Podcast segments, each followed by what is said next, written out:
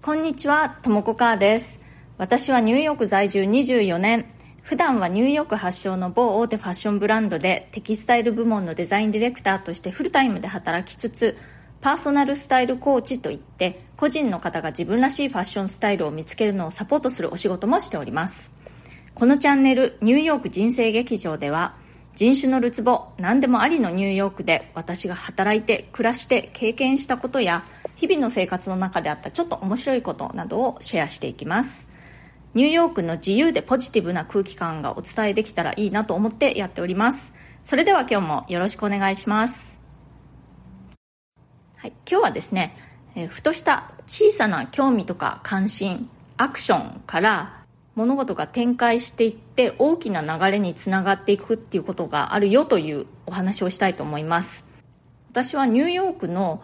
ファッション業界でデザイナーとしてもう長いこと働いているんですけれども最初からそういう計画だったわけではないんですよ。ずっとこの放送を聞いてくださってる方はご存知かもしれませんけれども私は日本で普通の4大を出てですね全然そう美術系とかデザイン系とかではないあの心理学を勉強したんですけれどもそしてその後またそのファッションとは全然関係ない広告代理店に就職したんですね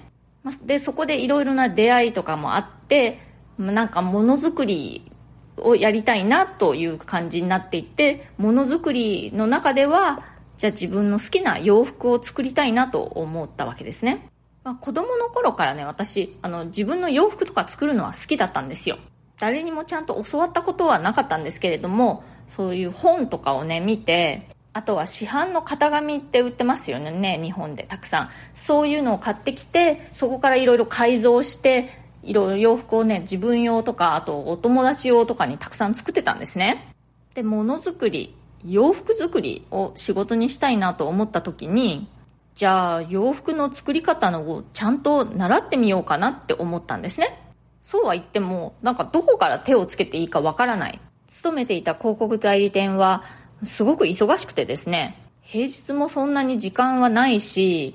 土日もね、イベントの仕事とかに関わってると、なくなったりするので、まあ、あんまり自由になる時間っていうのがなかったんですね。でも何か始めたいと思って、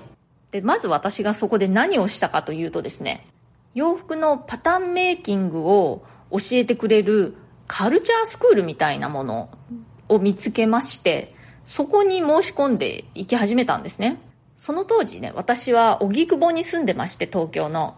で、荻窪の駅のところにね、こう、駅ビルみたいのがあって、その中でやっていたと思うんですけど、確か。まあ、いわゆる、本当カルチャースクールってやつですよ。で確かね、土日の、まあ、土曜日の夜とか、そんな感じだったかなと思うんですね。まあ、短期講座だったと思います。確か5、6回で終了するような感じじゃなかったかな。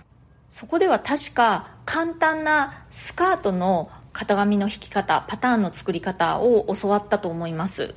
でね、そこでそのカルチャースクールの講師をしていたのが杉厚美先生っていう方だったんですね。で杉井先生は確かね、あの、パリのランバンありません、ブランドのランバンで働いていた経験が終わりで、パターンの本もたくさん出版されてるようなね、すごくいい先生だったんですよ。まあ、お人柄もね、すごく優しい感じの先生で、優しくでも、すごく洋服に対してね、あの、情熱のある先生で、で、その海外でね、仕事をされていたという、海外の一流ブランドで仕事をされていたということも含めて、私にとってすごくこうね、あの大きな影響を与えてもらいました。これはね今振り返ってみるとっていう感じですよ。当時は最寄り駅のね駅ビルの中で土曜日の夜にちょこっとカルチャースクールに通った。まあそれだけですよ。でもそこでなんとなくこう小さな種火のようなものが私の中にこうちょっとポッと灯ったっていう感じがします。その小さい出来事がでも私にとってはデザイナーに転身するその初めの一歩だったわけですね。でそれで結局私はやっぱりちゃんとあの洋服作りを勉強したいと。デザインパターン両方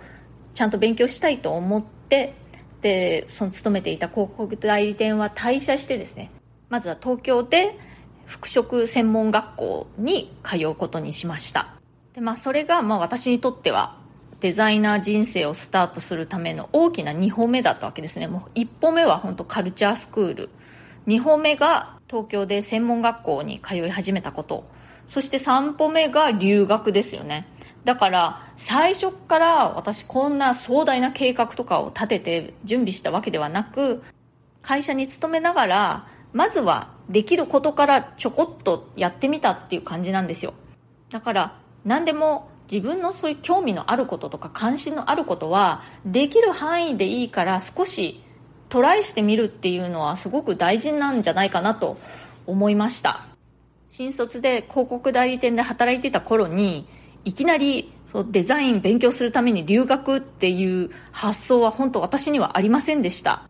その時の私にとってねビビることなく簡単に手を出せたのは土日にね会社がお休みの日に自分の駅の最寄り駅の駅ビルのとこでやってるカルチャースクールに行ってみるっていうことだったんですねでも今振り返ってみるとその小さな行動が今に続く変化の最初の一歩だったかなっていう気がします。起こしたアクションがね、すべて何かにつながっていくっていうことはないんですけどね、私もいろんなことに手を出してますから、あの、ギターを習ってみるとかね、アフリカンダンスのクラス取ってみるとかね、まあ、そんないろいろやって別に全てが何かにつながっていくとは限りませんけれども、10個なんかね、ちょこっと手を出したものの中から1つでも2つでも何か自分にとって大切な出会いやきっかけにつながっていくっていうことはあるんじゃないかなと思います。気軽な気持ちで自分に手の届く範囲から始めてみるといいんじゃないかなと思います、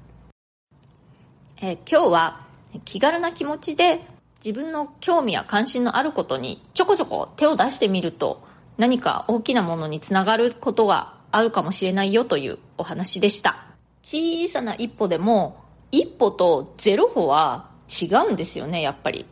ぐるぐる迷ってるぐらいだったら、気軽な気持ちで手の届く範囲から、あれこれやってみるといいと思います。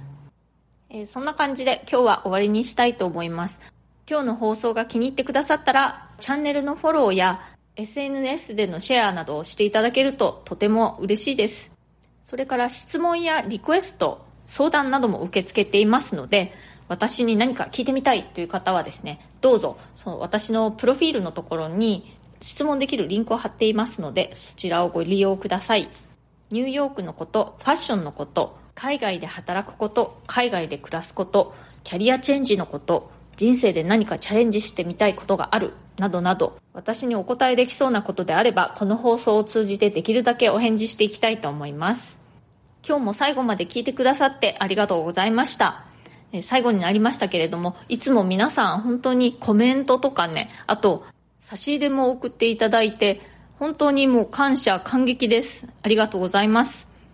これからもね、たくさん楽しい配信ができるように、いろいろ考えていきたいと思います。それではまた次回、ともこかーでした。